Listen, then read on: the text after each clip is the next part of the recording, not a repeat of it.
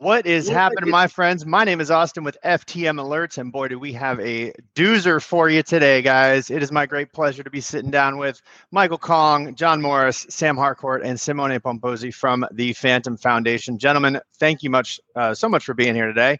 So uh, we have, gosh, I think we have like twenty-five, twenty-six uh, community submitted questions, which was like out of a, a hundred, right? We had a ton. I kind of had to weed through there and get out the duplicates and everything. And uh, so maybe before we start, if possible, can we do a little round robin intro just for anyone that's not familiar with who you guys are? Maybe we can start with you, Michael. Yeah. Hey, everyone. I'm C E O of Fantom, and it's the middle of the night here. But I'm very happy to be here to talk to you guys. So it's not a problem at all. I, I, can, I can hear that like dripping with uh, sarcasm. But hi, guys. I'm John Morris. I'm head of the U S for Fantom. Pass it on to my boys. Nice. Uh, hi, guys. I'm Sam, uh, core team member here, uh, working on the business development side and, and just supporting. And hi, everyone. I'm Simone, uh, C M O of Fantom. And uh, yeah, happy to be here as usual, and also always have a great time. So it's going to be amazing. That's right. All right. Thanks, guys. And John, I got to say, man, your internet connection today is amazing. One of right? the best I've ever seen you show up with. I don't know what happened, but I was just so sick of getting shit from Sam and from Sam and the connection, man. I just had to do something about it. uh, all right, before, Austin. Um, there's an N F T out there that says, you know, it's blurry John Morris. Uh, just reputation. So whoever did that N F T, that that you have your tears. I'm bidding on it, man. Yeah. Oh, I love it. I love it. All right, so we have some questions, and and for you guys, uh, John, Mike, uh, Simone, and Sam, you guys can probably see the chat going by on the side of your screen. If you do see any uh, community questions that pop up there that you want to address, just let me know what they are. I'll go grab them. I'll throw them up on the screen, and we can we can chat about them. Um, These are not directed necessarily to any uh, one of you guys. So whoever wants to jump in and handle this, perfectly fine. Let's start with a question from Jeffrey, which says, what was the purpose and motivation behind the change to the incentive program? And will the foundation plan for additional means to encourage starting projects? Who wants it? Sure. I'll I'll jump on it. Um, just just a quick. Uh, it's diversification at the end of the day. Um, you know the the value, or the dollar value, and has gone up since that was announced. Um, so we figured why not more and more protocols and more people, so we get to diversify the amount of protocols that we can help in the Fantom network and encourage even more um, growth. Yeah. Okay. You broke up a little bit there, Sam. Did he break up for you guys too, or was that just he, my he internet on my own? News. Made me smile on the inside. John's trolling you, Sam. You're getting trolled yeah, on. on... You, man. So, uh, you know, just like Sam was saying, I'll just jump in and say exactly. I think the reason for it was just great success to the program. We just had to broaden the reach just to make sure it wasn't like isolated to just you know too few actors. Okay. I do I do see where there may have been some, you know, because math was involved in the new cri- in the new criteria for for the incentive program. Could somebody kind of clarify a little bit what those requirements are exactly, um, just so that new projects that are coming in know what they're what they're up for? Yeah, I've actually done a small um, spreadsheet on, on Google Sheets, and Simone, maybe we can link this into the um the, the announcement so people can just click on it, and um, all you have to do is change the the, the price of Fantom, the spot price. Um, so basically, the target is to have the reward, um, you know, five percent of the value of the T V L uh, requirement. So to get that, um, say I think the lowest tier right now is about five hundred k Fantom. Um, so you get the price of Fantom, which today I think is around a dollar fifty, um, and then so the value of that would be around uh, seven hundred fifty thousand uh, U S, uh, seven hundred fifty k thousand U S, and then so you would times that by twenty, um, giving you the target of of the five percent T V L. Uh, so there's um there's a small spreadsheet that we share around, and I'm happy to, to link that so it's available for everyone to make it easy. Excellent. And uh, if you guys want to if you want to put that in our private chat, I can go ahead and drop it in the chat for people if they want to see it. Sure, of course. And, and the idea behind that was to, to move um so as the value um, it was to make it more dynamic. So as the value of um Fantom either increased or decreased, uh, the requirements would uh, coincide with that.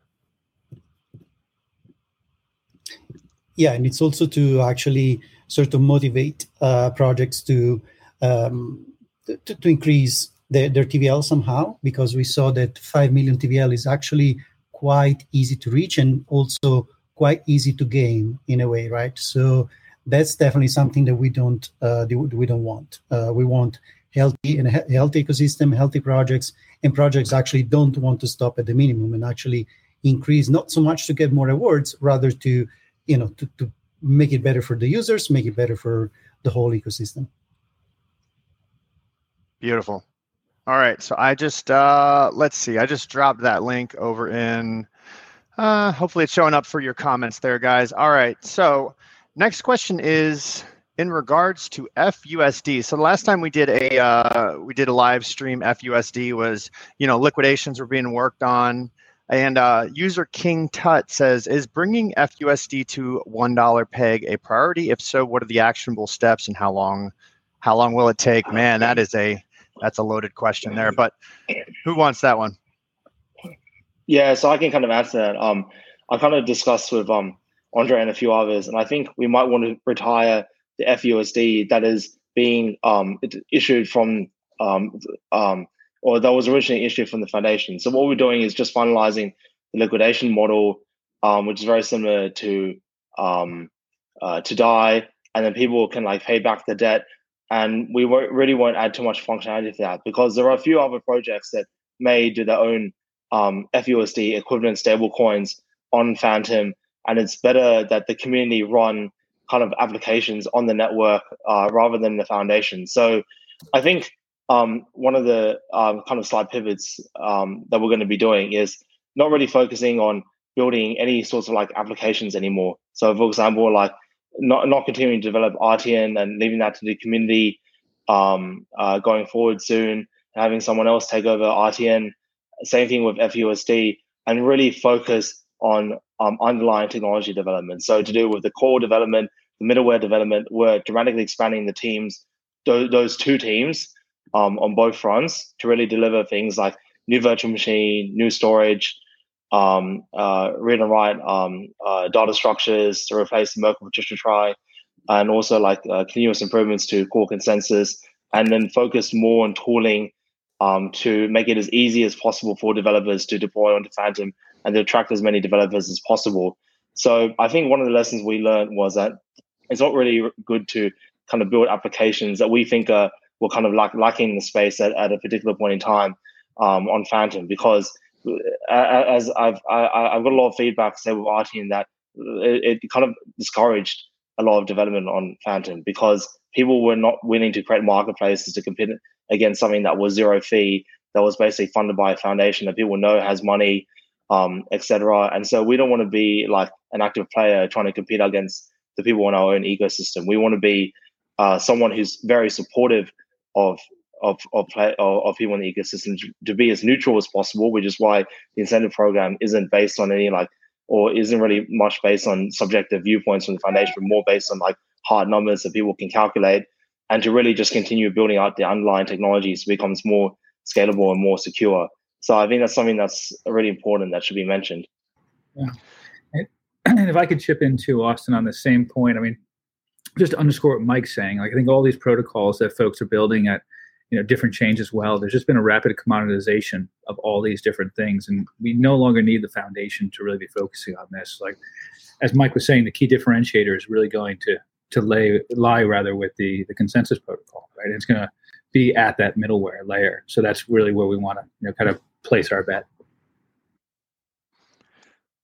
Wonderful. And I, I, I completely feel where you guys are coming from, man, with the development of applications and, and you know, better using developer developer resources elsewhere.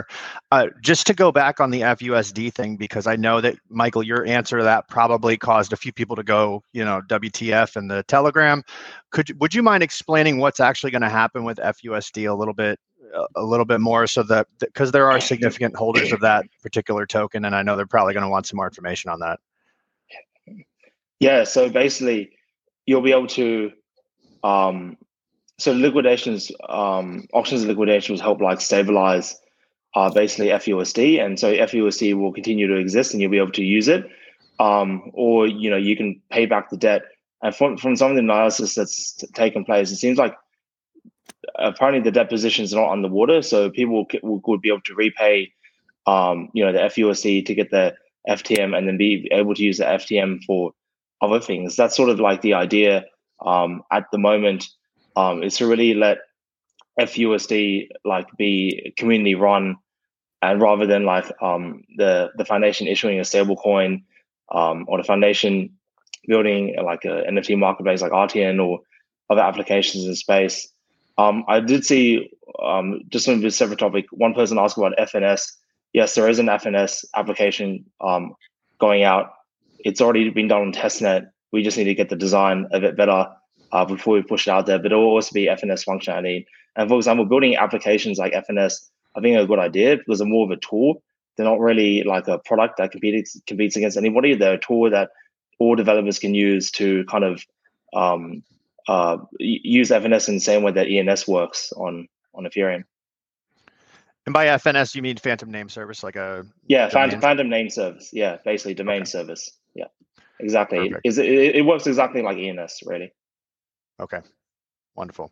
All right. So did I did I miss anything on this one? Does anyone else want to chime in on the F U S D front or R T N or anything like that?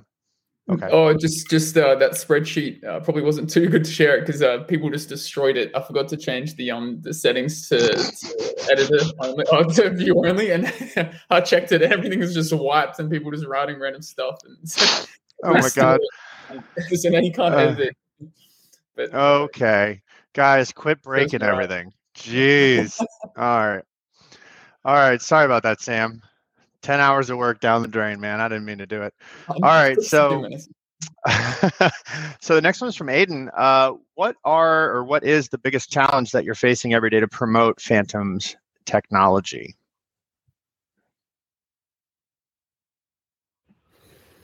Oh man, I wish I had an app that would do cricket. Simone, Simone, you want, yeah. Simone, did you want to take that?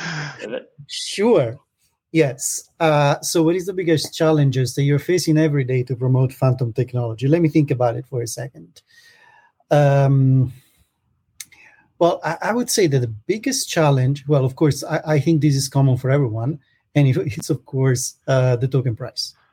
And no matter what, you know, no matter what we do as, um, you know, as the foundation, but also it's not just us, right? I, I could say this for literally pretty much every other project in the you know, blockchain space, that you know everything is unfortunately uh, linked to the to the price of the token. So price goes up, things go well. Price goes down, then you know suddenly everything uh, you know goes in the wrong direction. So nothing changes fundamentally. We keep doing the work, we keep uh, promoting the same way that we that we always done, but unfortunately it's perceived in a different way. And well, there's not much that we can we can do to fix that, unfortunately. I mean, it's it's really nobody's fault. It's a human psychology that how it, work, how it, uh, it works. Um, so I would say that it's it's mostly this. Uh, I would also um, just to jump in, Simone. Um, I'd say the biggest challenge, and I, I think Mike, uh, it's it's it's finding developers who are you know just want to get stuck into it all. I mean, um, Mike's always trying to find new guys and smart people to join. To join the team and, and help build. Um, that's probably the biggest challenge is, is finding uh, the right people. Um, yeah. yeah.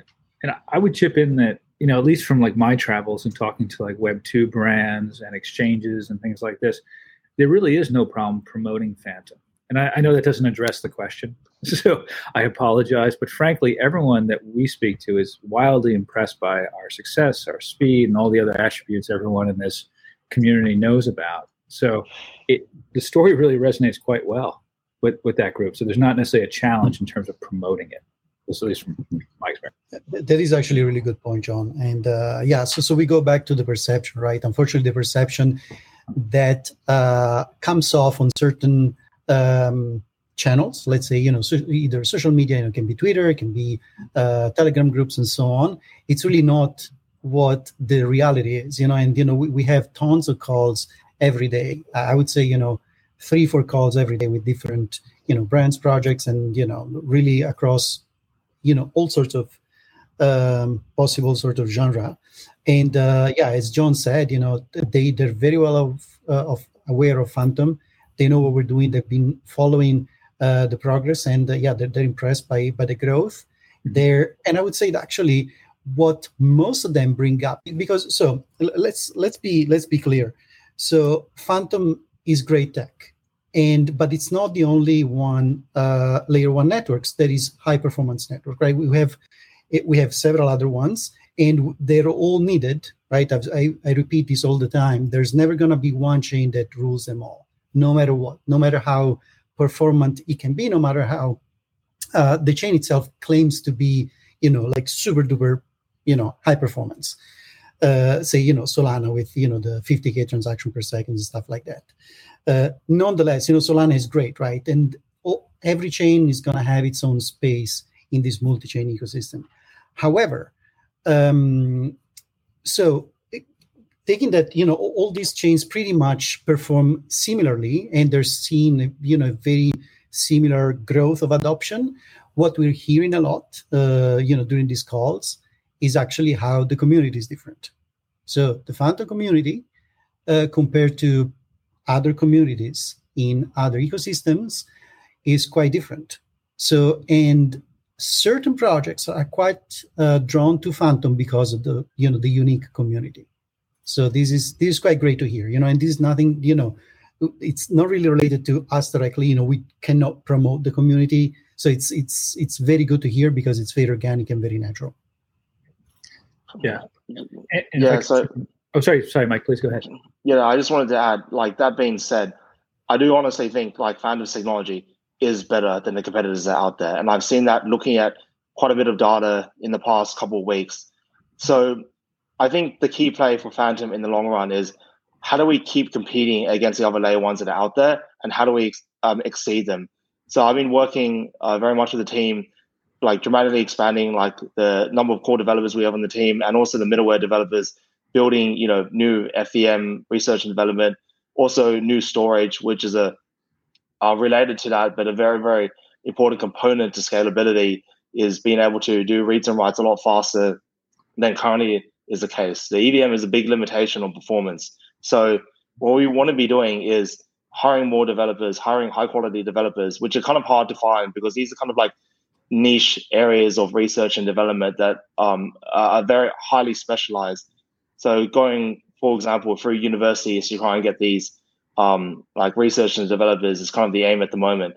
And so what we want to do is to, it's a race, right? Is to basically keep winning the race. And so we have to run faster and longer. And so that's a kind of a primary aim of mine. And that's what I kind of like wanted to emphasize a bit earlier in answer to, to a previous question is that that really is like the game plan here, really focusing on the online development. I think Andre and I talk, kind of talked about the Founder Developer Conference because we build from the ground up. And I think when we build from the ground up, everything else kind of like follow, uh, falls into place and it and it works out pretty well in the long run because um, that's sort of the strategy we did from the beginning where we had nothing to where now we have something that works.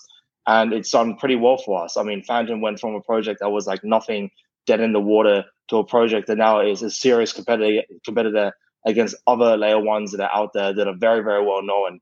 So um, we're just going to keep competing. Here, here. Hmm. Right on. Well said. All right. Let's keep this party going then. Uh, so the next question comes from uh, user King Tut. We got we chatted about him earlier. So is there a native Fantom fiat gateway with S D K for dApps available today? And if not, is this a priority?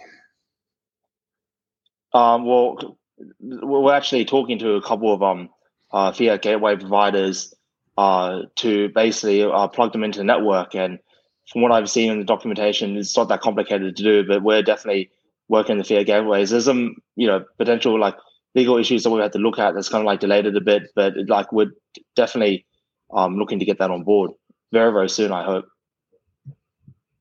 And so on the website. Yeah. The, the, okay. Yeah. That's a good, a good uh, clarification because there's already one and it's Transak. Transak, you know, offers uh, F T M mainnet support as, you know, direct fiat gateway uh, on-ramp with S D K for dApps. So any dApps that want to integrate Transak, you know, feel free to reach out either to us or to them directly. And, uh, you know, it's it's easy. It's already, it's there. Beautiful. How do you spell, how do you spell Transak? Is that with a K? It's T, yes, it with is. a K at the end. Okay. All right. So Transak, if anyone needs an S D K, Fiat Gateway, Transak. Okay. Let's keep this party going. So uh, Find the Monkey, which is might be the best username of the day, says, what does the foundation think about Binance Cloud and the coming exchange from Harry? Um, well, I, I think it's like definitely um, you know, really, really like important part of the ecosystem um, because, you know, a lot of people, you know, talk about exchanges, when exchanges and what about liquidity for like other tokens and on the Fantom network. Um, well, Harry's like main focus is to provide more liquidity and to get more people onto the Fantom platform by hosting this um, this new exchange on Binance Cloud, which is going to be, from my understanding, going to be packed with quite a few features and and uh, d- different announcements coming out as well. Um, like Harry, so the Binance Cloud project is mainly driven by Harry. So Harry is the best one to have. The, he's the one that has the most information about this project. But from my understanding, you know, the aim of it is to basically try and get as many people onto the Fantom platform as possible. That, that that's what it's really about. And um, this is uh, one of the gateways um, through an exchange to do so. Yeah. And if I could add color to what Mike is saying as well, is that just for, you know, the listeners out there too, it's a very long cycled process to get on an exchange. You know, Mike and I bang our heads for sometimes six to twelve months to get our you get Fantom listed on different exchanges. So this as a tool for the ecosystem would be incredibly powerful, so that they can mitigate, or we can mitigate for them, that entire sort of long ramp to get onto an exchange, and they can get, you know, capitalized and start doing really great things. And just to clear up some confusion ar- around this, um, so I have seen everything from. Well, uh, you know, Fantom is taking over Binance Smart Chain. That was one that I heard the other day.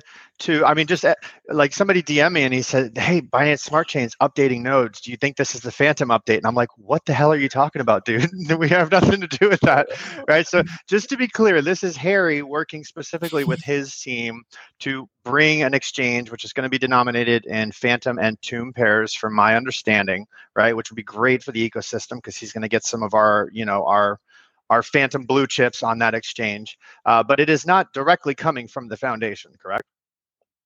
Yes, that's correct. So it's basically a new exchange called Felix that's been built by like Harry's team and also the team at Binance. So it's kind of like a, a joint effort, so to speak, but this sort of effort is like uh, like pretty much independent from the foundation. So, you know, really appreciate what, what Harry is doing. You know, Harry's done, you know, is a huge supporter of the Fantom ecosystem and the Fantom network, and just the amount of like money and time and effort he's poured into um, uh, Fantom, like up to this point, has just been like tremendous. And so, what he's doing in the Binance Cloud project is just another thing in order to help promote, you know, the Fantom ecosystem, which is what all of these activities like are for, in terms of like the sponsorship for F one, um, the sponsorship. Um, Uh, for the Fantom Developer Conference, and basically hosting it and doing all the logistical logistical work to set it up at, at the Emirates Palace. You know, that that stuff is not is not easy to do, and so he, he's done it. He's you know he's he's talked a lot and he's delivered on it, and so I I think you know if I had to name like the biggest community supporter out there, I, I, I'd say it's like Harry and his team. Agreed. Agreed. All right. So moving on. Lars M says, ooh, sorry to cut your faces off, guys. What additional avenues can be opened between the community and foundation to better serve the success of Fantom? And then he says, can the foundation assist in leading the momentum within the community? So I know it's kind of a, a, a roundabout question. It sounds like he's asking how can how can the community and the foundation get get a little more stuck together and, and drive towards the common goal? Any ideas? Well, we kind of mentioned this one um, before, uh, Austin, just when we were chatting. Uh, we, there is currently uh, the Fantom Community Bridge uh, T G chat, where we kind of have a few members of the community we reach out to when they ask us questions, and we relay the support. And they're, they're in multiple T G and, and, and Discord channels, and they, they relay a lot of support. But maybe it, um, we need to have more of those. So it's, it's not a bad idea.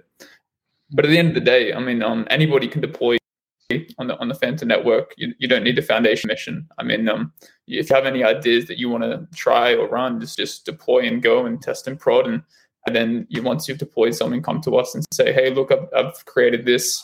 um, can have some support. And, and generally, we do uh, you know slide marketing support, uh, integration support.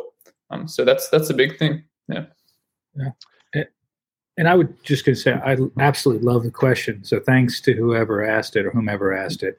Um, I don't have a great answer right off the cuff. Like Sam was intimating, like we've tried to put together some different tools, but generally our approach is also just to be available twenty-four seven, like as evidence from Mike, who should be sleeping. You know, we're glad to jump on calls anytime with anybody. Um, but if anyone has ideas for formalizing a process more so than what Sam described, I, I think we're all ears. So the next question actually kind of plays into this one. Uh, and it says, is it possible for the foundation to employ ambassadors that are plugged in at a grassroots level? They can act as an important conduit between ground zero and the foundation, in my opinion, almost like an official title. So when we see Fantom Ambassador, we know that that's the community member that's having a monthly meeting with the foundation or something of that nature. Why do I feel like I was just teed up? But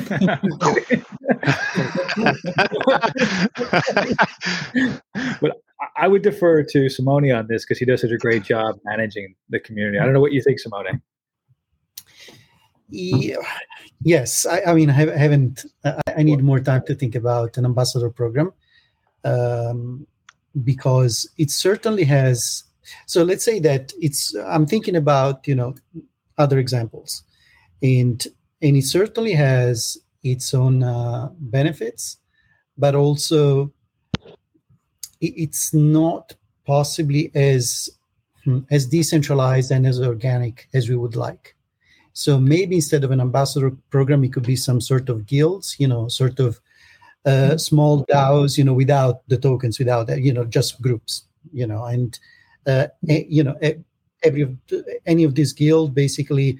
That uh, you know does something different from the other one, and it's auto-governed, and you know, and, and it's just the community for the community. I think that's that's probably much better than than us, you know, you know, appointing someone an ambassador, meaning also having to keep track of what the person does, right? Because then we have a responsibility. We hire, say, Austin or you know Bob as an ambassador. Then Bob acts maliciously somehow. Then we are responsible. So this is, you know, it really adds something to for us that is really not our core business, which is, you know, building the infrastructure and the technology. But certainly, you know, uh, autonomous groups, uh, which I believe, you know, there are already some of them around. So it's just a matter of uh, getting organized with those and, uh, you know, appointing sort of leaders among those groups so that, you know, things go smoothly. But yeah, I think that's that's that could be a good idea. Yeah. Simone, would you agree with the Fantom chat that Ariana Grande might be an exception to Let's what go. You're saying? Possibly, yes. I mean, yeah, and Pierre Gasly is an ambassador himself, so that, yeah. that's you know, but it's a different kind of thing. Yes. Yeah. all right, all right, all right. So, uh, and you know, also like. These things are helpful. We could we could maybe put something together once every six weeks or so where we just hop on and take some community questions. And, you know, I think the distance between the last time we did one of these and today, kind of a whole lot happened, you know, between between then and now. So, all right. The next question is from Ma, and I know this is one we get all the time, but it says, when all Fantom are in circulation, what happens to staking? Is there an incentive uh, then a share of the gas fee, or how is that going to How is that going to work? Yeah, that's a good question. So right now, the current model is that, you know, you earn block rewards and you earn fees. So when the block rewards run out, then you'll just earn like the transaction fees, which are actually quite substantial. I think that maybe twenty percent or so of the total like block rewards, but obviously the block rewards are still a majority of that. I mean, in terms of like, um, you know, rewards to, um, validators going forward, that's something that we're discussing internally as to like what sort of model we want to kind of propose to the community, and also what sort of model the validators themselves, you know, want to be seeing, um, because we have a lot of discussions with all the validators, and the validators are the ones that, you know, are the, are, are the ones that are staking, are the, are the ones that are running the nodes themselves. So we're we're having those discussions right now. All right, I love it. So the next question uh, has to do with the N F T space on Fantom. We actually have a like massive N F T space, um, And big shout out to the Tombheads Auction House. Those guys have been just like keeping keeping the buzz going uh, over there. That's a that's a Discord server uh, on, you know, if you guys haven't checked it out. But this one says, is there a criteria for which N F T artists the foundation chooses to support? And, you know, before we get into that, I want to say, like, for me personally, I don't, you know, there's so many new N F T projects coming onto Fantom, and I am not educated enough to decipher who's who and who's going to be the good ones and how, you know, what kind of criteria we have. So for me personally, I've just chosen to kind of leave the N F Ts to some of the other accounts. But um, is there a criteria specifically for N F T artists to get some foundational support? And I think, I think they they saw some other ones get some tweets, and they're like, hey, what about us? You know. Yeah, I mean, it's it's very much what you said, right? So there are there are so many N F T projects, and it, it's very hard for us to keep track of them. And not just N F T projects; it really goes, you know, across the board. Uh, right now, we have, you know, hundreds of, of projects, you know, DeFi and, you know, N F T and so on. Uh, so I would say it's uh, the criteria is really, you know, the team reaching out directly to us, and, you know, like commenting on Twitter or, you know, tweeting something is not a good way of doing that. So reach out, reach out to us directly on uh, on Telegram, and uh, and then, you know, let's let's have a conversation. Let's see, you know, what the project is, the, the team behind it. Um, yeah, and and I would say that's that's pretty much it. Yeah. Beautiful. All right. So just just to recap that, if you're an N F T project building on Fantom and you're doing something cool and unique and you feel you you should garner some foundational support, reach out directly. I don't think they're purposely excluding you. It's just that there's a ton of stuff happening. Okay. So the next uh, question. Actually, oops, sorry, go ahead. I, actually, you know, you mentioned something really good, you know, and this reminds me of, uh, for example, Grim, right, that I forgot, you know, to mention so many times in the past. And that, you know, and, you know, uh, hi, Grim Finance team, fantastic job. And it's really not a, a a decision, right? It's really that, as I said, it's so many projects that, you know, some sometimes, you know, some of them, they just slip through the cracks. So, yeah, just, you know, don't be shy. Reach out to us directly. You know, as, as John said, we're always uh, open on Telegram. You know, we, we answer uh to every every D M that we get. So yeah, would it be, you know, I know all of you guys are wearing kind of a lot of hats, and because your faces are, and names are the ones here, you're going to be the ones that people want to reach out to. Would it be possible to, you know, just because of the size of the N F T space, would it be possible to know, like, who is the go-to person for for new N F T projects if they want to reach out to the foundation that's maybe not wearing twenty hats already? Mm-hmm. John, are you uh, are you trying to talk? For the moment, you could just email either gaming at fantom dot foundation or info at fantom dot foundation, and that will hit everyone. So um, if you if you email one of these chains, you know it's going to go in everybody's uh, mailbox. So you, you'll get some uh, you get some eyes. Okay, nailed it. Beautiful. So uh, the next question. It's similar to one we had earlier. It says, what does the foundation, where does the foundation struggle the most? What areas of day-to-day operations prove to be the most challenging? Well, I, I, I, yeah, I kind of feel I feel like each of us would give a, give a different answer here. But from my perspective, um, it's like trying to hire more high-quality developers, particularly in the core and the middleware side of things, because they're very hard to find. And I spent a lot of time looking for them. And we've, I would say we've been uh, like somewhat successful at the moment. Um, definitely like the contacts at university have been helping out um, quite a lot. So it might not be a, uh, too much of a big issue in the end, but that's something that I've like tried to, I've struggled, I've struggled with.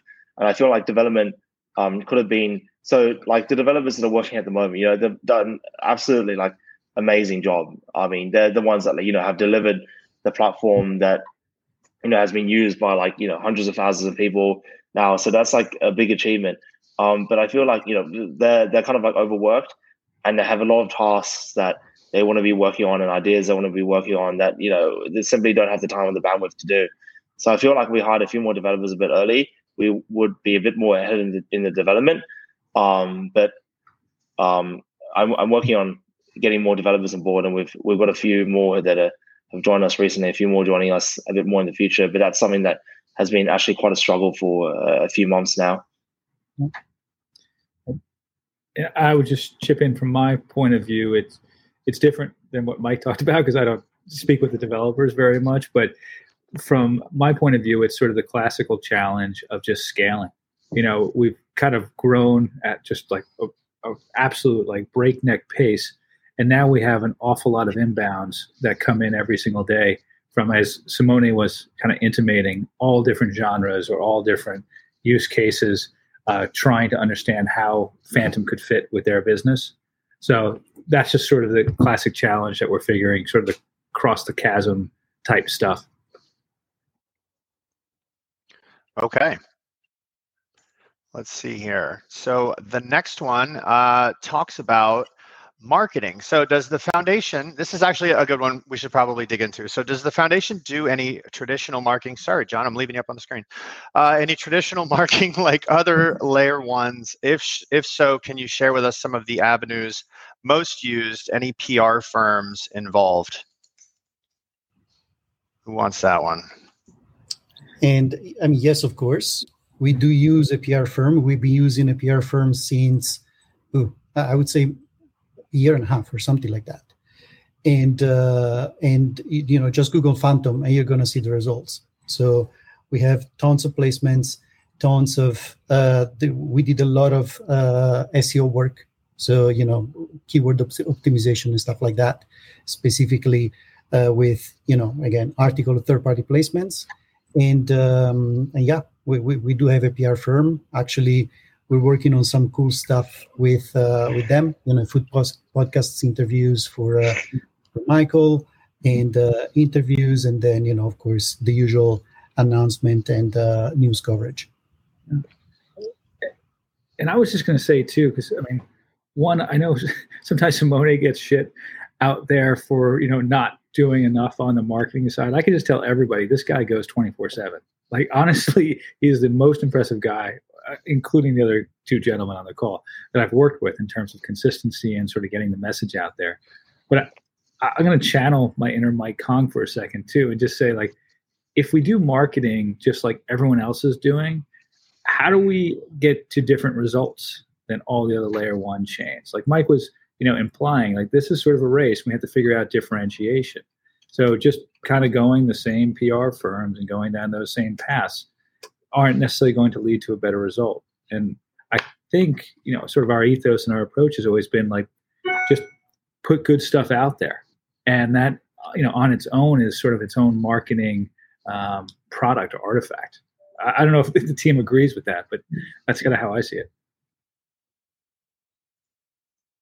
Okay. I love it. I love it. So uh, I can confirm, just as somebody who, you know, talks to Simone fairly regularly, I know the guy is like, he's like a duck, you know, the feet are just paddling real hard under the water and he's smooth up top, man. That's, that's Simone. If I had to, if I had to sum him up, but I mean, am I right in saying that, you know, with, like you had mentioned, inbound inquiries the other day and all these other things that the, the community is not going to see on Twitter. It's not something that's going to be laid out in a spreadsheet and shared with everyone that, you know, he spent ten minutes here doing this and fifteen minutes here doing this and blah, blah, blah. And he didn't take lunch today. He's marketing, marketing, you know, uh, is there like, am I right in saying that? Does anyone want to chip in on going on behind the scenes that people just are really not aware of?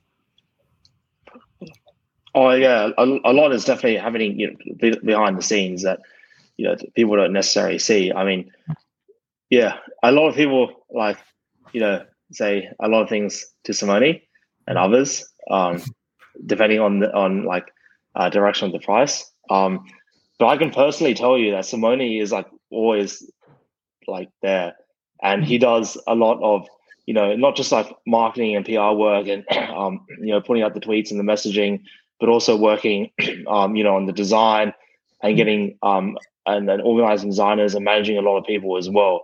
So um, I think the direction we've got going at the moment is kind of kind of the right one to kind of promote the ecosystem while we continue to do, you know, the core development. And I think that sort of strategy, which is a bit of a, like a medium to long-term strategy, is the one that will work in the end. And the only strategy that Andre and I believe is is the one that will work, because it is exactly the same strategy we've been doing from the very beginning, and it's and, and it's worked out pretty well so far, um, how we've come. So I think we keep continuing with that strategy, um, and learn so learn lessons from a few mistakes that we made along the way, um, and redouble our efforts. Then I think things will be okay in the end.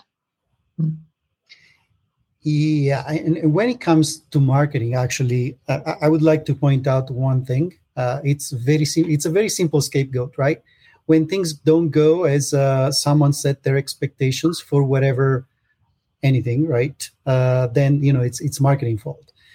But unfortunately, it's not like that. You know, I, I suggest you guys. I mean, you guys have you know in the community to also go check the other communities, because you're gonna see exactly the same complaints, right? You're gonna see in any any other project, you know, with the exception of Bitcoin and Ethereum. So you go from number three down, and you're gonna see complaints about marketing. So my question is actually, what do you mean when you know lack of marketing? What does that mean? How do you measure that? Because we do have internally ways of measuring that, and I'm telling you that the data that we have, it's actually it tells a very different story. It's it you know I can show you the you know. a bunch of uh, Google Console reports where all the, da- the data since the beginning of the year is going up and to the right. So that tells me, with the data, not just you know assumption, that what we're doing marketing-wise, tech-wise, community-wise, and so on is actually doing you know doing its actual work, and it's working properly. So, however, We're very we're a very open team. So anyone that has any concrete idea and practical idea on how to improve marketing or anything else, you know, if there's any technical improvements that we should take uh, into consideration, then please reach out to us. But just saying, you know, dev do something when marketing and stuff like that, it's you know, it's really it's meaningless. So you can actually you know not do that. I, I, I say I think the real question we need to ask ourselves is, when will we see the Simone duck meme really? I love that. That's what I'd like us all to focus on. But um, yeah, that's me. Awesome. And you know, when when that when the market does do its little turnaround, I am definitely going to troll everyone on Twitter to talk about how great Simone's marketing doing that particular day. All right, let's keep going. Um, so the next question is, we we touched on Artion earlier. Um, and so I just want to go back to it just for a second. So Artion had an admittedly less than perfect launch with some bugs, et cetera. What's happening with Artion? Is there still a version two in the works? Yeah. So just going about Artion, this is one of the lessons that I think we already learned, learned as a foundation, not just in terms of like the development of Artion, but also in terms of like um, the actual idea behind it. So I think in terms of development, um, unfortunately, I hired the wrong developers. I just said that plainly, who didn't build what I expected them to build. And so that was um, a lack of oversight on my part, which kind of led to, um, you know, trying to scramble to put something out there that, um, you know, had a number of issues that it did. So in terms of like version two, Jakob and his team have been working on it. They have a version two. The code base is all um. Uh, totally open source. It's all written in like um, uh, graph. It, it's written in GraphQL and a Golang backend, et cetera. It's all rebuilt, and so the few things that we have left is well, actually, the only thing we have left apart from just testing is making sure that it works with a version two of the auction contract, where um, basically the con- um, the the N F T that's been auctioned off will go into escrow. So a lot of the issues that were caused from auctions were because the N F T that was uh, placed up for auction by the seller wasn't going into escrow, which was a mistake. So that's going to be put into escrow now um, when someone auctions off an N F T. And so we're just integrating with the latest um, auction version two contract. And then we'll switch from version one to version two, add a couple more features, like being able to um, uh, create um, collections from one one five fives, seven two ones, two nine eight ones, as well as a few other features um, um, out there. And then um, hopefully another team will be able to take over Artion, and we'll leave it uh, as an open source product. And, you know, separate from like the development, like a lesson learned is I think it was a mistake for us to try and build um, applications in, in the ecosystem that we thought were kind of like lacking, which is what we thought uh, basically earlier in the year. And th- that basically um, had like a chilling effect on terms of development on our platform, because I got a lot of feedback from a lot of developers and developers from other chains that the reason why they weren't like uh, developing more on Fantom in terms of like the marketplace was simply because they didn't feel like there was any benefit in trying to compete against Artion that was backed by the foundation that had all the foundation resources behind itself, and that was zero fee. So we definitely like learned that lesson, not to compete on applications, but to compete against other layer ones on the underlying technology and, and building tool chains and trying to support as much growth on the Fantom ecosystem as possible. So there are like a few lessons learned from Artion I just wanted to mention. Anyone else want to jump in there? Should we move on? Let's move no, on. It's covered it. All right. Wonderful. So Trogador says, any updates on the Fantom virtual machine development? I think there's actually a huge question. Could we also talk slightly about what the F V M actually is and like what that's going to change about the Fantom network? Yeah. So I think I don't. I, I don't want to just talk about like the F E M, because it's it's more than just the F E M. Um, so just, just a bit of like history. So when we started working at the University of Sydney back about three years ago, you know, the initial thoughts were that we we basically just need to build out a new like um, virtual machine, right? Um, the virtual machine needs to be a big improvement on the E V M because of a lot of limitations of the E V M. So that means that, for example, like having a register-based machine rather than um, a stack-based machine. That means like having things like super instruction sets and a lot of other um, features to a virtual machine that, you know, are very technical, and I won't kind of go into all the details. Um, but based on a lot of the research that I've done, and a lot of the research is complete, so we we know it's that this is the, the the truth, like theoretically and also based empirically by studying like virtually all of the smart contracts on Ethereum and also some on Fantom, is that the biggest issue in terms of scalability, you know, is not so much um, the execution of virtual machine instructions. It's actually, that's probably only a small part of it, maybe five or ten percent. The, the biggest reason why the E V M is slow for us and every single other E V M-based chain is because of the way that read and writes are done um, from the E V M to, to the chain in order to run virtual machine instructions. So the way that data is read and, and, and is read and written Um, is like read to the chain and, and, and written, uh, read from the chain and written to the chain, is that um, it goes through a data structure called the Merkle Patricia Trie.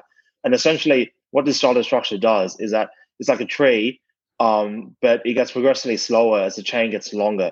And so you have to do more and more steps in the reading or writing process um, to, uh, to to be able to execute particular instructions. And the more of these, like what we call S-load and S-store um, opcode operations that I executed per smart, smart, uh, per smart contract, the slower actually the E V M execution will be.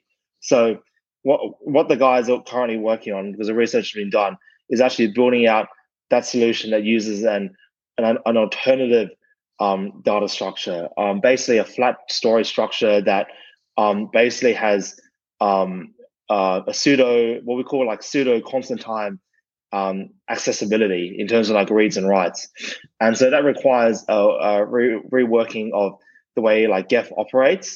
Um, so we have to use a modified version of G E F, and essentially it'll be replacing the M B T with like a flat door, uh, storage structure, and um, and saving the uh, cryptographic um, signatures in a different manner. Um, that that's essentially what like the plan is right now, is to engineer that solution that Jakob's team and a few other developers will be working on, as well as implement um, what's known as like the storage replica um, data structure I think I mentioned before in previous calls. At the same time, the university is doing research on two different register-based virtual machines um, that are taking in um, a lot of data from the Ethereum network, decompiling it and executing it against the virtual machine, and kind of building design based around like empirical analysis. And so that um, virtual machine will have uh, a range of benefits, as I mentioned before. One of the biggest benefits as well is is, is able to compress bytecode on chain by by several orders of, of magnitude, which would um, uh, definitely like shrink the size of the chain, because most of the chain data is to do with uh, uh, uh, uh, bytecode, and also um, have and, and it will also be have a, an interpreter and a compiler which is like Solidity compatible. So from the developer's point of view, they'll be able to write Solidity and deploy it, um, but deploy it using a new compiler, but follow basically, you know, like you, you compile instructions you de- and you deploy instructions pretty much the same way as, say, like Sol-C works. Um, so from the developer's point of view, it, it, it, there, there's not much like learning that a developer would have to do because they're still coding Solidity and deploying in Solidity, but the underlying technology on the underlying bytecode will be very different. Um, and also, uh, backward compatibility is an issue we're thinking about. So we're thinking about the different ideas and how to do it. I like to switch from like, you know, past a certain, you know, past a certain block, it's all like new middleware stuff. Previous blocks is, um, you know, the old middleware stuff. So it might be the case, as with Ethereum, that you got to, like a node, for example, has run some extra software, which is, you know, uh, uh, one of one of the negatives. But um, so I think the the positives dramatically outweigh, you know, um, the sort of negatives um, that come with um, uh, using a different middleware stack. And Mike, is it worth mentioning sort of the uh, you mentioned like orders of magnitude gain that the university is looking at, like sort of the potential, you know, sort of gains associated with that? Well, well pretty, I, I, yeah. yeah. Again, you've got like the the trouble here is that you've got like the the theoretical like and, and the empirical research to be done, and what actually happens on chain, right? So I don't want to make promises and say, oh, we're definitely going to get like tons of improvement of like this percentage or that percentage. Mm-hmm. What I'm going to say is that it should definitely be better. Mm-hmm. I don't know exactly how it's going to run. Well, actually, like I have quite a good idea how it would run on chain, but I don't want to make any promises until we've actually like done like the testing. I, I think like, for example, on the test net, which is like still probably like a few months away. Um, but yes, the, the research, you know, and some of it's been published and some of it um, is, is going to be published as well. I, I think shows that the technical solutions we've got are kind of like on the right track. So there's any developers in the community that want to work on this sort of very technical middleware, like if, if you're like very familiar with virtual machines or like the way that data bases work or data structures work, those are the sorts of people that we're trying to like hire at the moment to work on these like very complicated tasks. That's awesome, Mike. Thanks. And I was gonna say, Simone, is that paper from the university on the website? I should I should know this myself. Yes, it's in the yeah, absolutely yes. It's okay. Under the research papers. Yes, yes. Yep. Cool. Thanks, guys. Although a lot of the research isn't isn't published, by the way, so that that kind of stuff that's out there is actually like a little bit outdated already. Okay. Yeah, but but I uh, but I can't publish. I, I can't like release the papers or like many details about it um, mm-hmm. until it's like published. Yeah. Understood. Am I am I right to assume, just you know, from your from your earlier answers that uh, allocating developer resources towards the F V M has become somewhat of a, a priority for you guys? Yes, absolutely, yeah. So now a lot of the research has been done, so now the engineering work is, is what's going on now. So of course there's still like, you know, research going on, um, you know, as I kind of talked about, but there's also engineering work that's beginning. It's taken, a, it's taken qu- quite a while to figure out a series of solutions to these problems, but I think we're finally there. You know, it took a while to identify the problems, um, but that's done. And then to find the solutions, I think that's mostly done. So now it's about like engineering. Okay. And the next question kind of plays into this as well. I, I seem to recall Andre talking about this at the conference.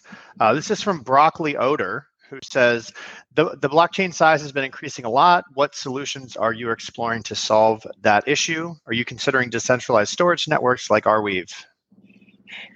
Yeah, so actually, like one of the ideas that we wanted to start exploring was like, you know, potentially using I P F S or other like decentralized storage solutions um, on chain as well. Uh, to be honest, that research hasn't really advanced that much just because we were working on other things.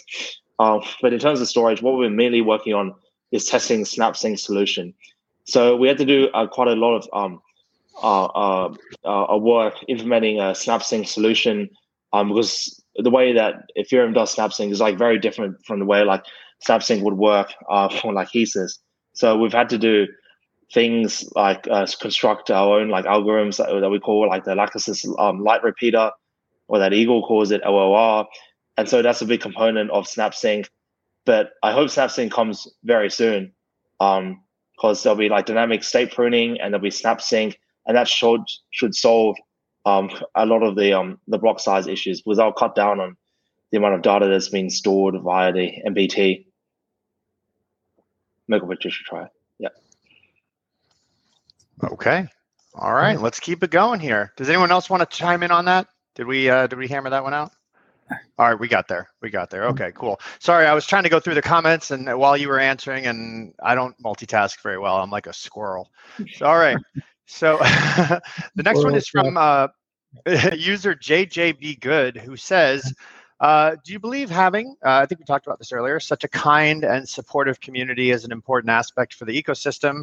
Rhetorical question there, I think. Uh, if yes, do you have any strategy to keep it this way? I'd say yes. Um, the community, uh, I forgot who said it before, but the community uh, helps us a lot when we're talking to different um, companies around the world, because they see us, and they, they, that's one of the things they've highlighted it, and they've said, you know, we really like Fantom because of the community. So, you know, it really helps us when we're out there um, talking with different stakeholders. Um, the, the way I think we keep it is we, we don't try to be too selective. So with the incentive programs, it's all metric based. I mean, you, you hit the certain target, you get the reward. It doesn't matter whether you're friends with the foundation or you're not, or whether we get along. It's just, you know, if you can achieve this, you get it. So I think encouraging that kind of fair ecosystem is something that we really push. And, and it's starting to show now where, where we have a pretty cool and crazy community uh, that, that that's awesome to see. Yeah. And I know Simone's got thoughts as well, but I was just going to say what, you know, to Sam's point, we are talking to these different companies. They're trying to make decisions between chains, and the authenticity of that community is really important to them, because they know if they partner up with a chain that essentially just, you know, to use Andre's phrasing, like, you know, are a bunch of locusts that are just there for, you know, some short-term uh, gains and then they're gone, it's not going to basically sell very well with their own customer base. So it, it's super important for us, and we deeply value our community. And then on top of it, like Sam was saying, I think how we continue it is kind of doing the same things we're doing. I mean, I would point to the incentive program, like Sam was kind of saying, is that that really is a meritocracy at the end of the day. It's not based on any sort of nepotism or connections or anything like that. You do the work, you've got the T V L, whatever the metric is, come in, you know. So it, it's really very open that way. So we just have to kind of, you know, never play favorites, basically.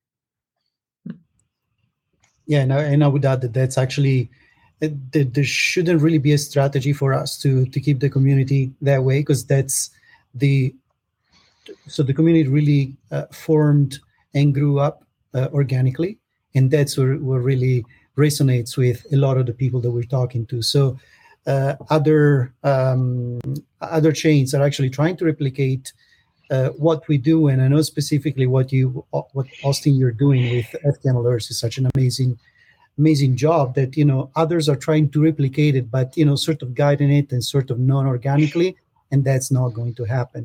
So I always say this, for as much as I would, I would love personally to support you, uh, you know, support F T M alerts in a more official manner. I really do think that this sort of independent way that F T M alerts operates, and also other, you know, other influencers, other uh, key players in the Fantom community and Fantom ecosystem, it's it's actually the strength of the Fantom community itself. Yeah, I don't think the community realizes you guys definitely don't want me affiliated. Like I am, I definitely say stuff that does not reflect well. Like if I had some sort of Fantom Foundation tag behind my name, it wouldn't be for very long, I can assure you that. But I, I want to point out that that so on the one hand, we've got people complaining that uh, traditional marketing isn't happening like other layer ones. But I think what people miss is that because because we're playing the long game, right? And the foundation of the community understands that the long game is what's being played here.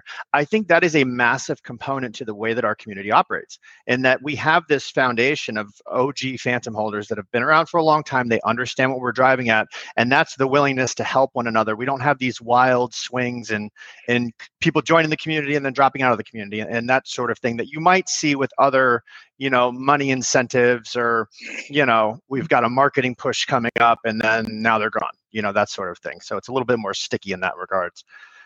All right.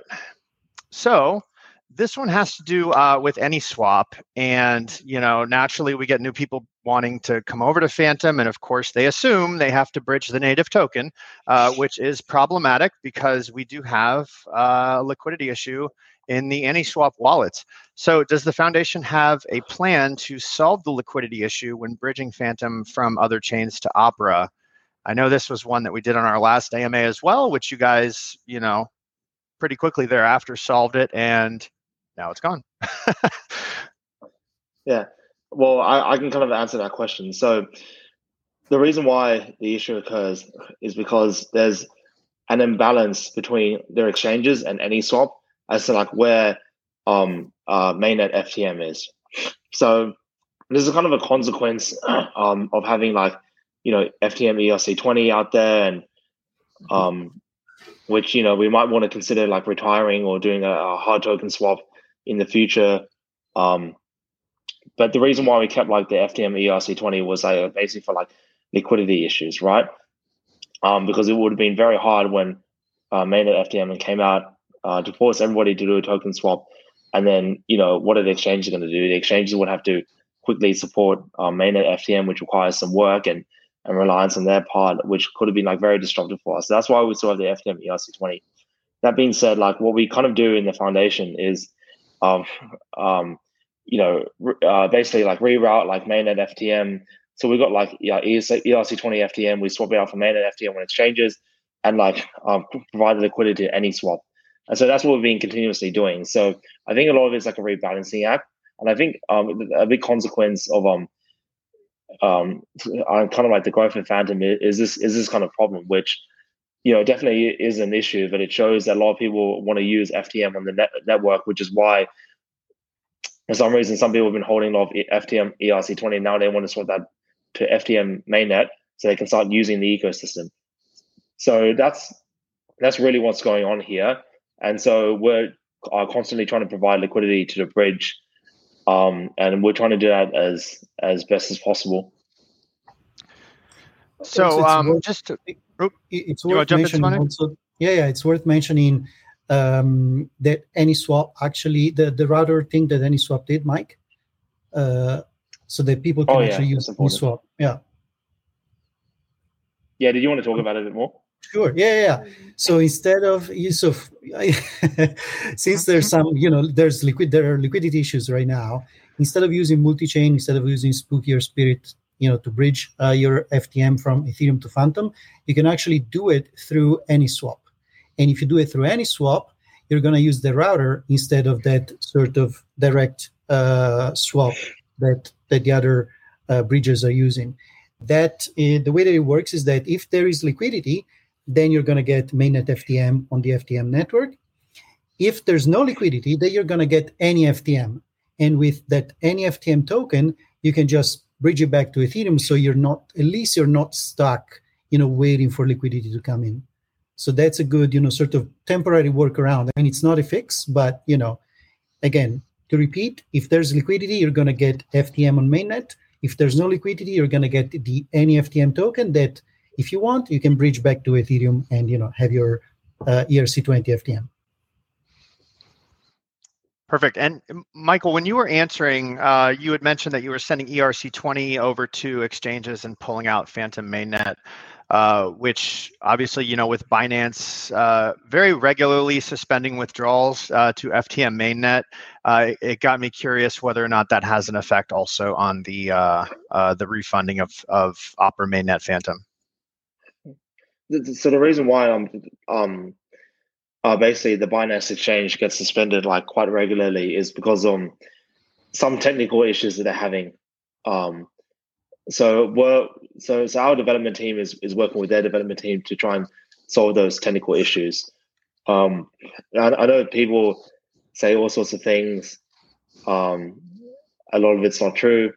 So I can tell you right now, one hundred percent, that there are technical issues. Um, like uh, um, uh, DevOps issues, and so we're we're helping them solve that. Perfect. Okay. Moving on. So Jack nine nine nine says, uh, can you give us an update on the Tajikistan story and what, if anything, happened there? So I think everyone probably remembers the news was released, and uh, then more news was released, but not from Fantom, uh, on the the Tajikistan, I think it was the National Bank, or I don't remember exactly what website, but some, something went a little bit weird there. Uh, would anyone mind chiming in on, on that story and what happened? Sure. Um, yeah, I can I can give a crack, and then maybe Mike can follow up. Um, so I'd say it's still ongoing uh, to a degree. Um, we did sign with the, with a local bank there called Artion Bank uh, for the test pilot C B D C program there, um, and we did meet uh, with with the central bank, and we discussed uh, you know the central bank uh, digital currency project. Um, but due to I'd say multiple moving parts on both sides, it, it came down to miscommunication. Um, and hopefully we'll have that resolved uh, very soon and come to an understanding with with everybody involved. Um, but until then, you know, we're, we're doing some pretty cool striding um, enterprising things, I'd say. So um, down to uh, in the Afghanistan region, we had a blockchain tracker that tracked the eighty thousand uh, pharmaceutical products from India to Afghanistan. Um, and we're looking now to open source Uh, the blockchain A P I tracker, so that any enterprise looking to utilize that can just uh, go ahead and deploy on Fantom uh, for free and just use those uh, use that technology. So I think that's super cool. And a shout out to Jonathan Z, who's been uh, asking for this uh, for quite some time. Uh, we're still we're still working on it, and it should be deployed pretty soon. Um, so that's super cool to see, because there's quite a lot of um, demand for this kind of technology, and the fact that we can just open source it means that all companies from around the world can just try blockchain tech without having to pay for it. Um, obviously, the transaction fees and whatnot, but still, it's it's going to be quite a cool way of getting adoption on a network uh, from more uh, enterprise approach rather than just retail. So a bit off topic at the end there, but uh, it's another thing. Yeah. No, I think you nailed it, Sam. I love it. Thank you so much for doing that, man. Um, anyone else want to chime in on that before we move on? Okay, let's keep going. Uh, so the next one comes from Fabrizio Pirata. How did you, Simone? Did I say that? I probably screwed that up terribly. Good, okay, I'm so, so, yes, yes. I'm so yeah, sorry. Yeah. I'm gonna I'm gonna stop trying to be weird. No, no, um, it sounded good. Uh, okay, so is there a plan to control gas prices as the price of Fantom increases, and will the F E M solve this potential issue? Yes, it should go like a long way in helping to solve the issue, because the reason why gas prices go up, and it's the same thing, say, on Avalanche, right, is because um, both our chain and Avalanche have artificially capped how much gas can be issued to network per second. And the reason why is because of um, the issues related to the growth in the chain. So once we have, um, for example, SnapSync in, um, uh, dramatically like decreasing the size of um, of the nodes that you have to run in order to confirm transactions, then we should be able to increase the gas uh, per second overall for the network. And the gas price is is is is um, is related to supply and demand, right? So the the the the, uh, the demand is like how much like how many people want to use the network, or more specifically, like how much computational power do people want to use from the network versus Um, how much computational power can be supplied by the network. In other words, like level of network throughput. And um, in simple terms, it's scalability.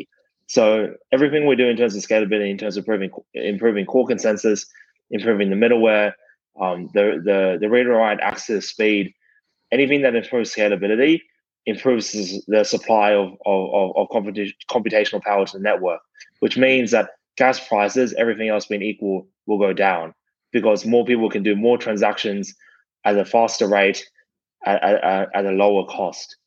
That that that's really the economics behind how gas prices work.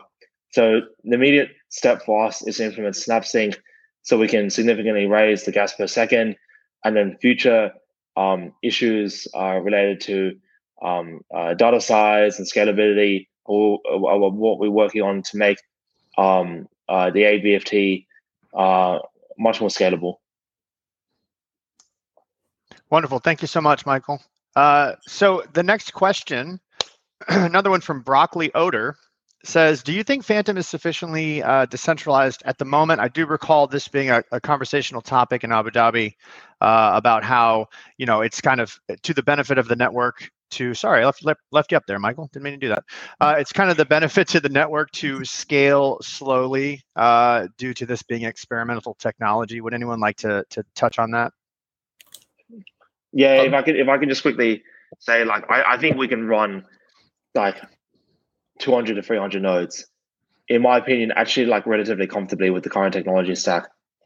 Um, but, you know, in the end, it's up to, like, um, for example, like, um, uh, the voters, um, in terms of, like, changing the minimum staking requirements, what, what level they want to set there, because obviously the lower requirement, the, the, the easier it will be for people to deploy validators. But I think the network can actually hold support like two hundred, three hundred right now, um, is my opinion. So my personal opinion is I don't think Fantom is sufficiently decentralized at the moment. Um, and so I would like it to reach at least, you know, the three digits of nodes. And there's no right or wrong answer in terms of like how much how much decentralization, you know, should we have in the end. It's all it's it's a bit subjective in the end. And my subjective opinion is it needs to be in the three digit number of validators. And like all the work regarding scalability helps us get to there as well. So still having like great performance while having an increase in the number of nodes. Excellent. Anyone else want to jump in on that? I'd say that's um, that, I'd say that's pretty correct. And and I mean, we don't have a majority vote on any of the governance like proposals, so we don't have any. You know, it's not centralized by us, and we don't have a, a say in what's deployed on the network. You know, we can't say you can deploy that, you can't deploy that. I mean, I'd say uh, right now we are fairly decentralized, but yeah, we'd love to see more validators. Yeah, actually, just to add on what Sam mentioned, like, you know, decentralization comes in like several forms. So one is obviously, um, you know, the the number of like validators on the network, but there are other like forms of decentralization as well. So, you know, with Fantom, it's open source, it's permissionless, it's leaderless. Anybody, that means that anybody can join and leave the network at any point in time. Anybody can set up a validator so long as they conform with like the minimum network requirements. Um, so there's no like centralized organization or foundation or group of individuals or cartel or or um, you know, um, a committee that like controls nodes or is a gatekeeper in terms of nodes. So in that sense, you know, the platform is out there and it is decentralized because anybody can join and leave and do whatever they want in the network and participate in it and in, in any way that they see fit. So in that sense, it is like we have achieved our aim in terms of decentralization. But on in other in in another sense, in terms of like validators, I, I would say we still have a bit of a way to go. Okay. All right. So the next question uh, is in regards to the F wallet. And it's a long one. It says, it was mentioned before that the F wallet would have some additional features being implemented in uh, Q three of this year. What's happening with the F wallet update? Is that still a priority? Who wants that one? I need that cricket so, tap. Do you want oh, to talk about it a bit, or I can I can answer it as well? Yeah, yeah. I'll start, and then uh, and then you can uh, you can go in. So uh, yes, so the F wallet is still the, the uh, let's say the new updated updated version of the wallet is still uh, being worked on. Of course, uh, we had to pause the development on the wallet to work on Artion. You know, after the unfortunate you know release with uh, with some bugs. So we shifted uh, all the development resources that were focusing on uh, on the wallet to Artion for a couple of months, and uh, now we're slowly bringing them back to to the wallet. And uh, yeah, I don't want to give any timeline, but we're not too uh, too far from from the from the release now.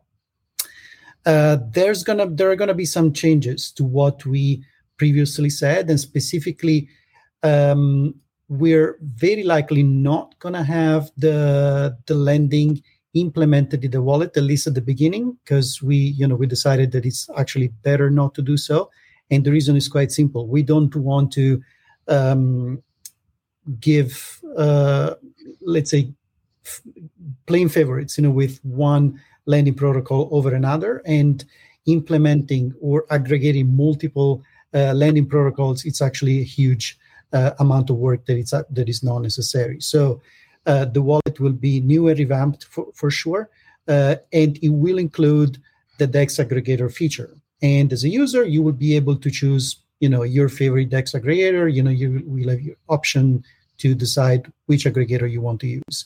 Um, yep. So th- I would say that that's pretty much it. What uh, What do you think, Michael? Did I did I miss something? Yeah. There's um. So there's a few things that um are uh, being finalized. One is ledger support, and two is some modifications to way like uh the, of the U S experience, uh, U X experience for governance. And the third one is that De- DeFi functionality. So those are the three tasks that are remaining. Everything else is um, is pretty much done. Wonderful. Anyone else want to jump in before we move on? Okay. All right. Let's keep it going. So uh, user Jor, Jor or Your, I'm not sure how you pronounce that, says some projects have already received the incentives for the developer program. Would it be possible to get some sort of a dashboard for more transparency to see which projects have received it? Yeah, this is a great idea, actually. Uh, I, I really like it. I can give you some numbers in the meantime, since we don't have a dashboard. I don't have the latest, latest updated numbers, but I believe that so far around twenty teams have received incentive rewards, and uh, for a total amount of around you know twenty million dollars equivalent. So more than you know more than ten million uh, F T M in just uh, you know two months, pretty much. So that's you know it's pretty good. But I agree absolutely. We we definitely want to make that more transparent and public, because I think it's uh, it's totally fair for you know it, it's not hidden information. So it should be like it should be that way. Just don't make it a um. Don't make it a spreadsheet and share it. Um, they'll destroy it. uh, I used to do. I used to send gas manually, like what seems like ages ago, man. And it was it was the same sort of deal. It was absolutely nuts. It would get destroyed about once an hour. All right, let's keep going. So uh, Aiden asks, and we may have touched on this already, but uh, we all know Aiden. He's an awesome community member, so I want to get his question in there. Is the foundation planning to decrease the supply at some point for F U S D like Terra Luna approach? Uh, did you guys you guys understand the question he's asking there? Yeah, I think I do.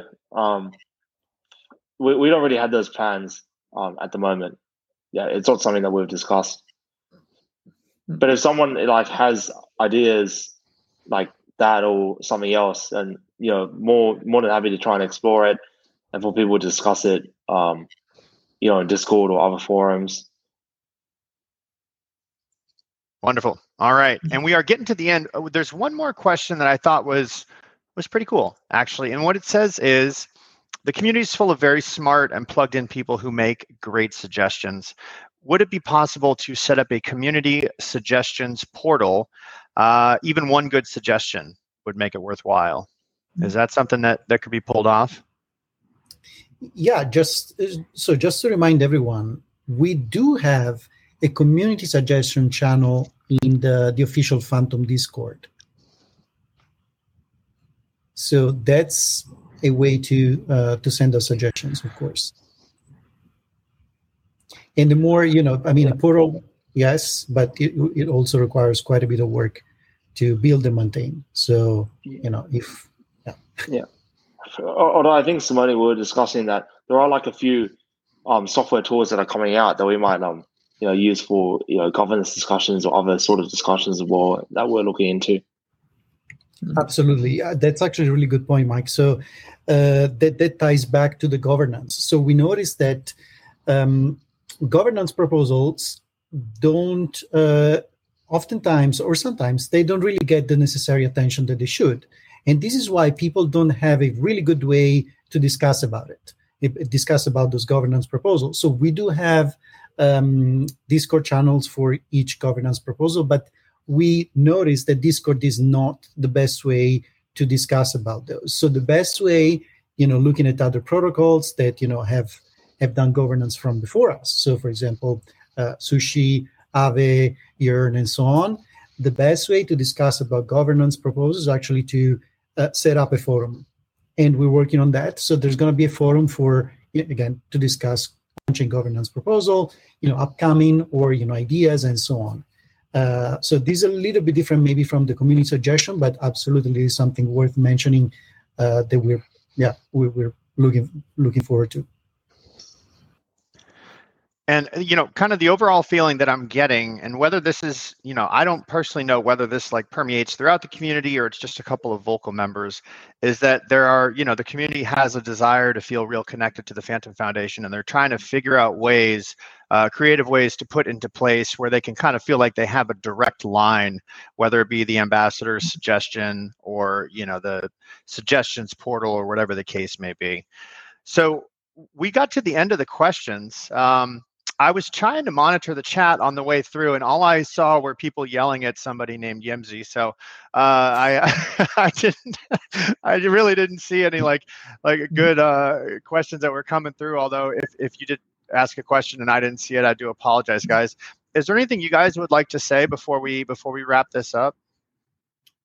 I'd like to say I liked um, Simone's guild idea for, for the more community um, interaction. Like if there's lots of guilds that start to build and then there's kind of guild leaders could reach out, I guess that's kind of a, a cool structure in a way that, that can um, help filter out a lot of the noise and really get to the substance.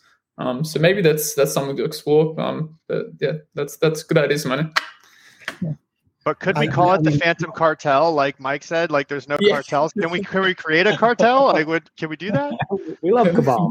well, well, well, well, let's use committee instead of cartel. Shall we? Oh, that's a lot friendlier. Yeah, exactly. Um, yeah, before we go, I just have like kind of like one request to the community is that um, if you know anybody or yourself are a developer who's interested in working on, you know, core development, you know, distributed ledger, A V F T sort of work, um, or like middleware sort of work, so databases or virtual machine, um, compiler interpreter work, then, you know, feel free to reach out to myself. And I, I'd like to have a great chat with you because we're actively hiring those people. And there's a serious amount of work um, that needs to be done for the long term. Cool. Hmm. All right, we nailed it. Cool. We nailed it. So um, I, I do, you know, I do want to mention. Hopefully, hopefully Andre doesn't mind me mentioning this. He was actually planning on being on this stream with us. I just chatted with him on Telegram. He got caught in a uh, phone call that he couldn't get out of. But I do see some people throwing his name up in the chat. So I would just, I just wanted to mention. Maybe he'll be on the next one. Maybe he won't. I don't want to make commitments for him. But um, you guys killed it. I think we got through a lot of good questions. And if it's all right with y'all, I'd like to ask that we do this maybe once every six weeks or so, just to kind of reunite the community and introduce anyone that's new to the community to the faces behind Fantom. I think it would be, you know, just a really good, a really good event to put on. Uh, thank you guys all for being there. John, your internet yeah. connection, man. Amazing. Just right? Incredible, dude. This is my greatest ah. contribution to this call. You know, and just feeling like, you know, somewhat remiss in saying too much on this call because all the questions were really technical and I can't hold a candle to technologists like Mike.